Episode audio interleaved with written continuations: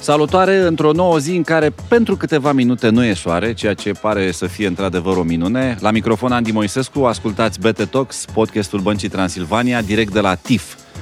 Spun asta ca să se înțeleagă de ce am făcut și legătura cu vremea, pentru că până acum a fost un soare care pur și simplu ne-a năucit, ca să nu zic că ne-a bucurat de fapt de la început și până la sfârșit.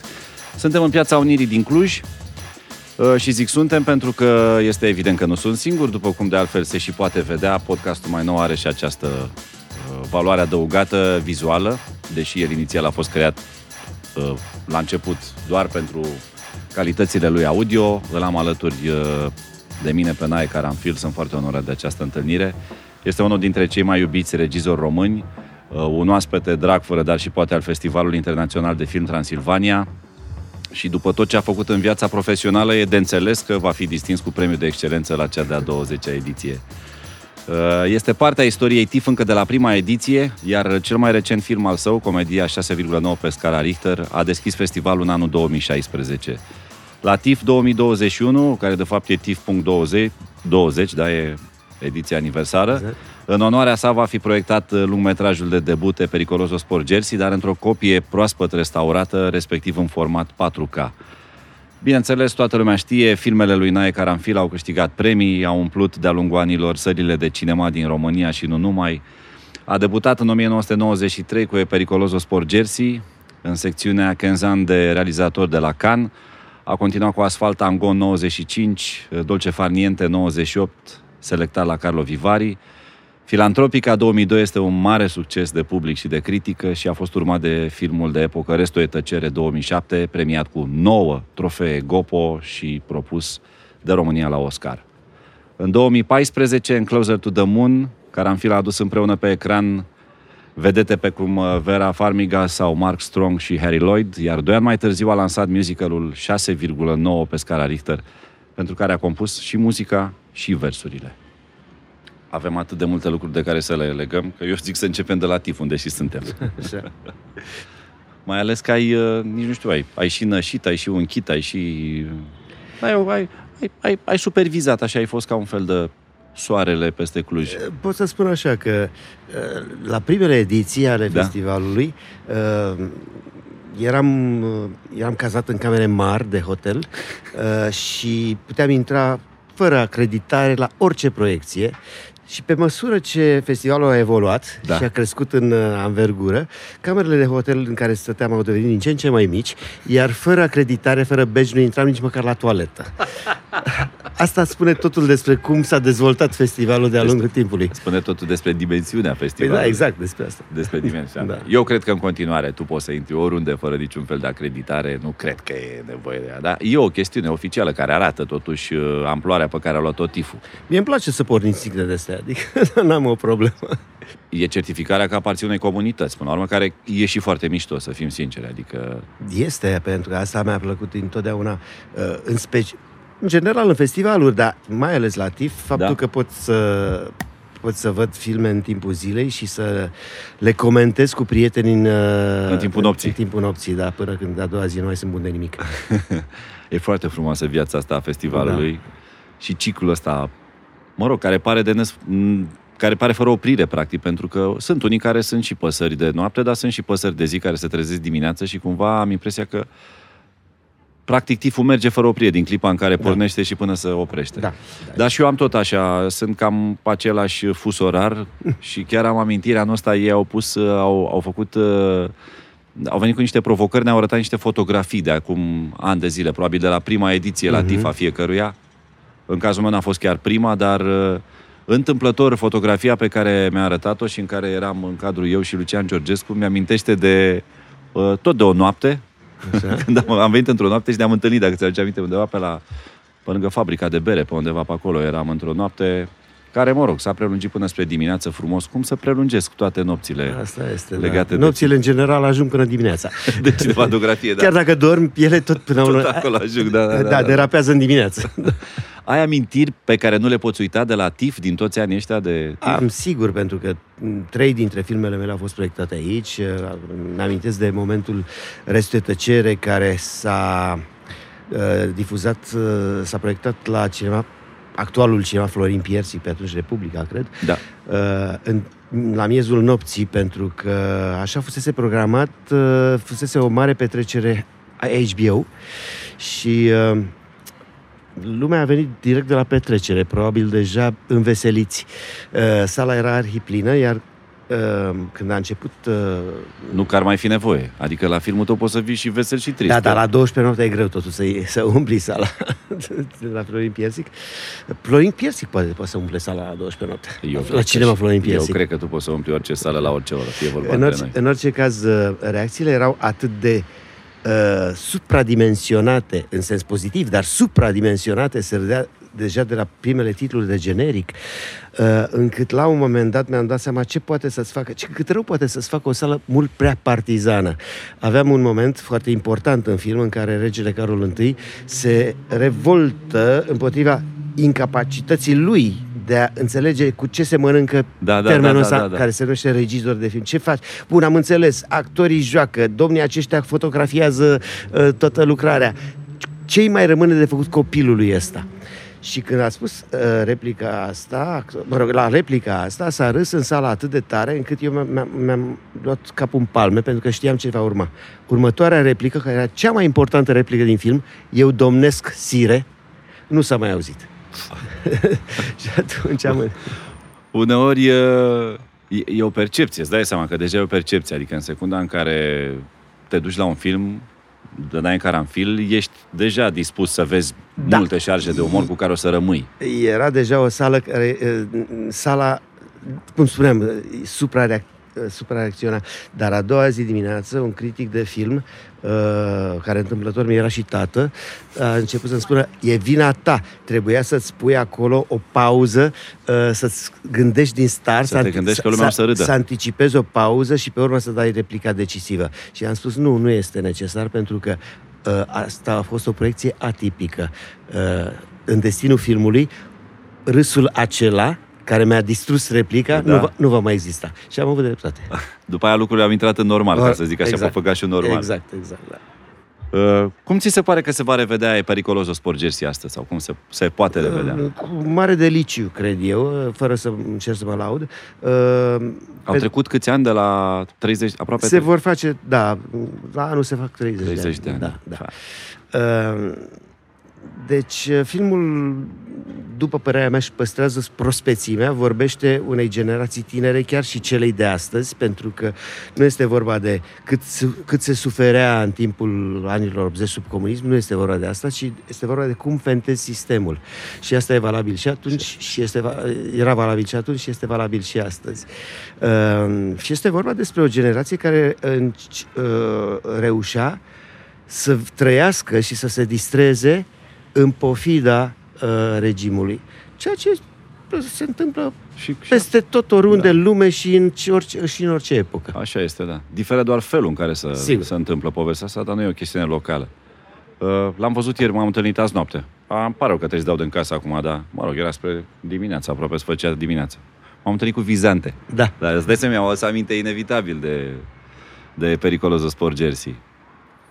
Când te reîntâlnești cu el, ai un sentiment că a fost un moment extrem de important în cariera lui. Sigur că da, și mai mult decât atât, am recidivat cu Vizante încă de 2 ori de atunci. Sigur.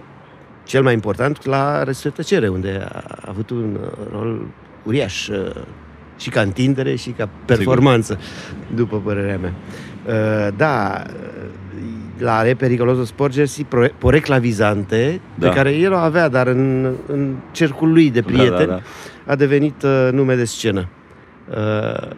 Astăzi toată lumea îi spune așa.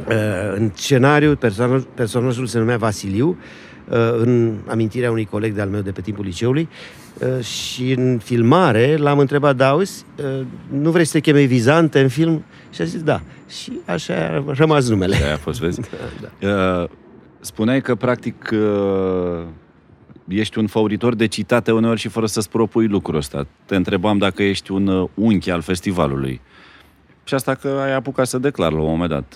Am declarat-o, poate am exagerat un pic, dar așa mă simt, pentru că am fost aici aproape în fiecare an, cu vreo 2 excepții cu totul. Și am... ce să spun... inclusiv faptul că am realizat un trailer, un filmuleț de un minut al festivalului la ediția 007, adică James Bond.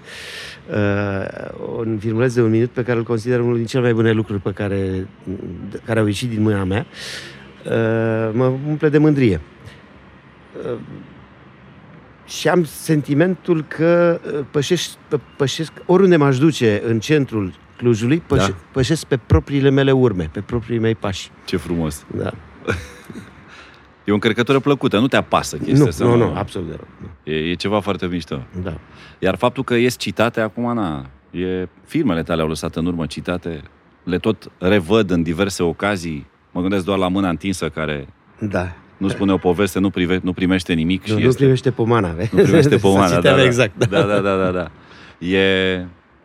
Tot timpul se revine asupra acestui moment extrem de important. Da, oamenii o citează chiar fără să știe de unde provine panseul. Da. Atunci când te-ai gândit că o să rămână astea peste timp? Nu chiar. La asta cu Mâna întinsă mi-am dat seama că este o frază far pentru filmul Filantropica. Nu mi-am imaginat că va fi atât de răspândită pe urmă și va deveni folclor urban, dar știam că replica va fi memorabilă. Dar alte replici, de exemplu, pe care le-am perceput la fel în momentul scriiturii, unele dintre ele, majoritatea au funcționat, dar știu unele care n-au funcționat. Care trec fără să lase urme. Da. Nici eu nu m-am prins niciodată. Aici întotdeauna e un... Habar n-am, e ca la cutia de bomboane. Nu știi exact care o să aibă succes, care nu o să aibă succes. Pot doar să bănuiești.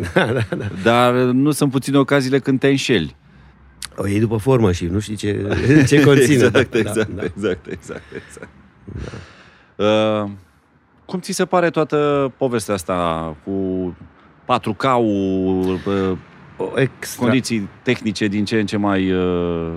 E una din marile mele victorii din viață, această restaurare a filmului, pentru că trebuie cumva să povestesc, dar fără să intru foarte mult în amănunte, pentru că ne apucă seara, că acest film a devenit, din anul 1999-2000, a devenit orfan.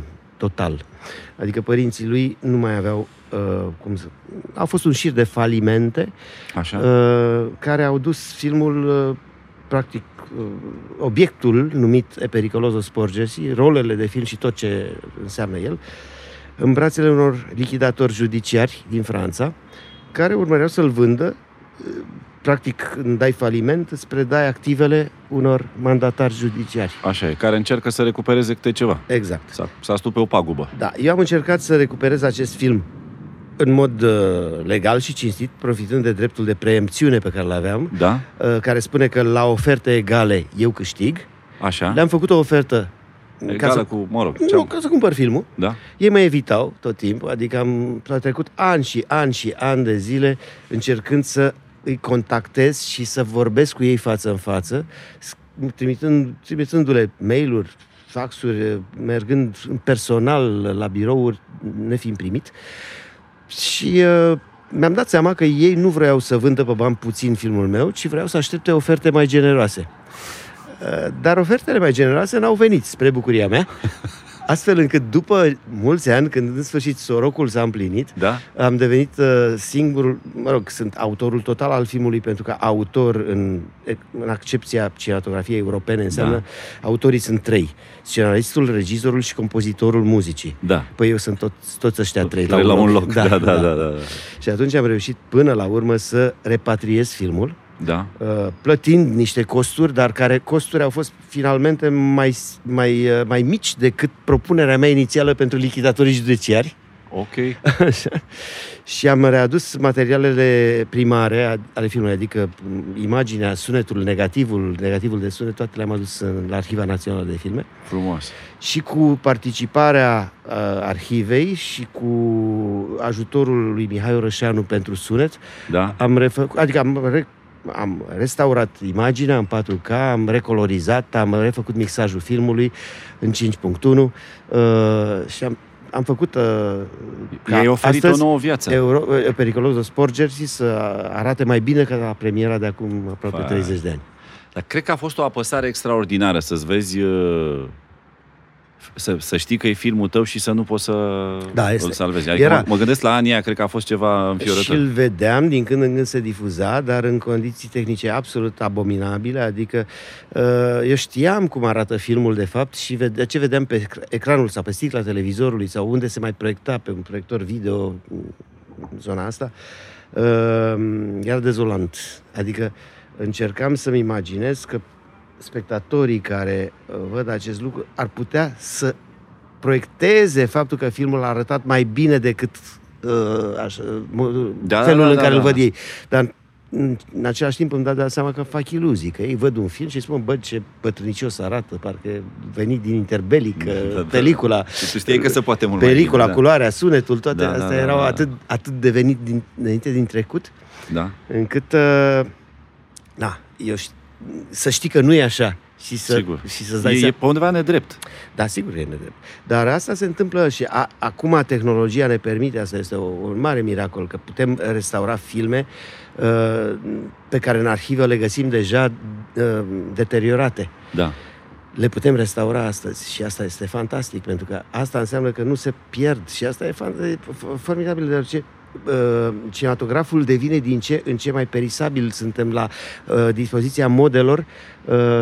Nu mai vedem filme care sau așa, generația asta are nevoie să fie contemporană cu ea însăși, drept care dacă îi aduci un film care vine din trecut, o reticență se dezvoltă în fața acestei oferte. Crezi? Și la cinematografie?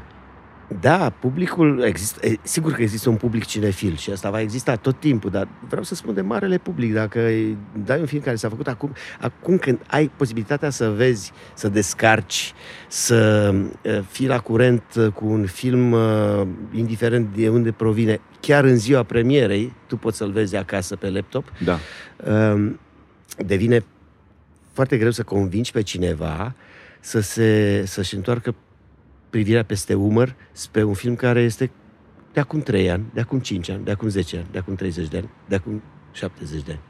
Nu ți se pare că accesul ăsta extrem de facil sau din ce în ce mai facil astăzi ar putea până la urmă să omoare o emoție care ne folosea, de pe urma căreia trăiam? Noi știam, urma să apară un film, știam care e premiera și emoția așteptării.